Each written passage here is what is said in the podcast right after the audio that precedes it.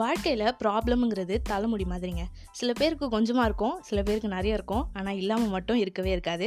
அப்போ மொட்டை அடிச்சா அப்படின்னா புதுசாக வரப்போகுதுன்னு அர்த்தம். டண்டரைங்! வணக்கம் மைடியர் லிஸ்னர்ஸ் நான் ரேஷ்மா டாக் பண்ணிகிட்ருக்கேன் எல்லோரும் சேஃபாக இருக்கீங்களா? நானும் சேஃபாக இருக்கேன். லைஃப்பில் பிரச்சனைங்கிறது மனுஷனுக்கு மட்டும் இல்லைங்க. ஈ எறும்பில் ஆரம்பித்து அந்த ஆண்டவனுக்கே கூட பல பிரச்சனைகள் இருந்து தான் நம்ம புராணத்தை படிச்சிருக்கோம். அப்படி இருக்க சில மனுஷங்க மட்டும் தன் கஷ்டத்தை தலை மேலே தூக்கி வச்சு திரிவாங்க. அதனால் ஒரு யூஸும் கிடையாது. ஒரு ப்ராப்ளம் பெருசாக இருந்தாலும் அதோட சொல்யூஷன் சப்பையாக தான் இருக்கும். சே இதுக்கா இப்படி பயந்தோன்னே அந்த பிரச்சனையோட எண்ணில் தான் நம்மளே ரியலைஸ் பண்ணுவோம்.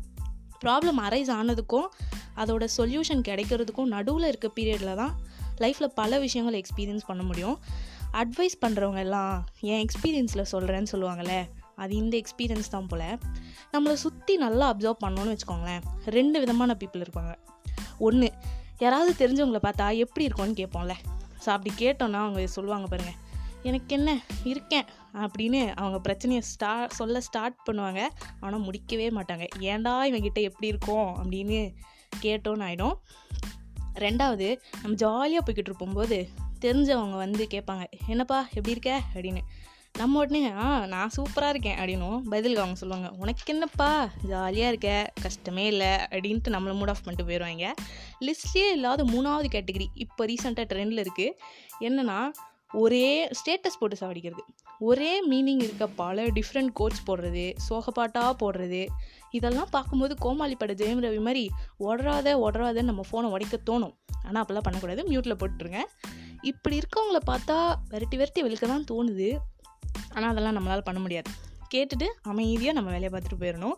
ஒரு குட்டி கதையோட இந்த எபிசோடை நான் வந்து முடிச்சுக்கிறேன். ஒருத்தர் என்ன பண்ணியிருக்காரு டெய்லி சாமி கிட்ட போயிட்டு அவரோட ப்ராப்ளமை சொல்லி சொல்லி புலம்பிகிட்டே இருந்திருக்காரு. கடவுள் காண்டாகி கீழே வந்து அவரை ஒரு ரூமுக்கு கூப்பிட்டு போயிருக்காரு. அந்த நிறைய அங்கே நிறைய கோணி மூட்டை இருந்திருக்கு.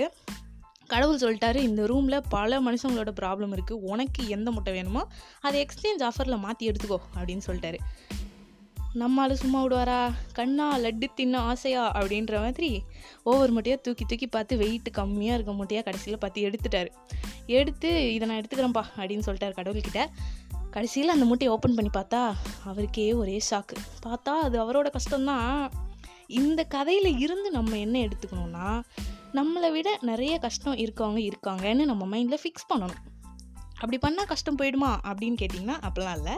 ப்ராப்ளம் ஃபேஸ் பண்ண ஒரு வில் பவர் வந்துடும் ஸோ ஃபேஸில் ஃபியர் இல்லாமல் ஸ்மைலோட மனசில் கான்ஃபிடென்ஸோட ப்ராப்ளம்ஸை ஃபேஸ் பண்ணுங்கள் நம்ம ப்ராப்ளமை ஃபேஸ் பண்ண யாரும் வரமாட்டாங்க. நம்ம தான் ஃபேஸ் பண்ணணும்.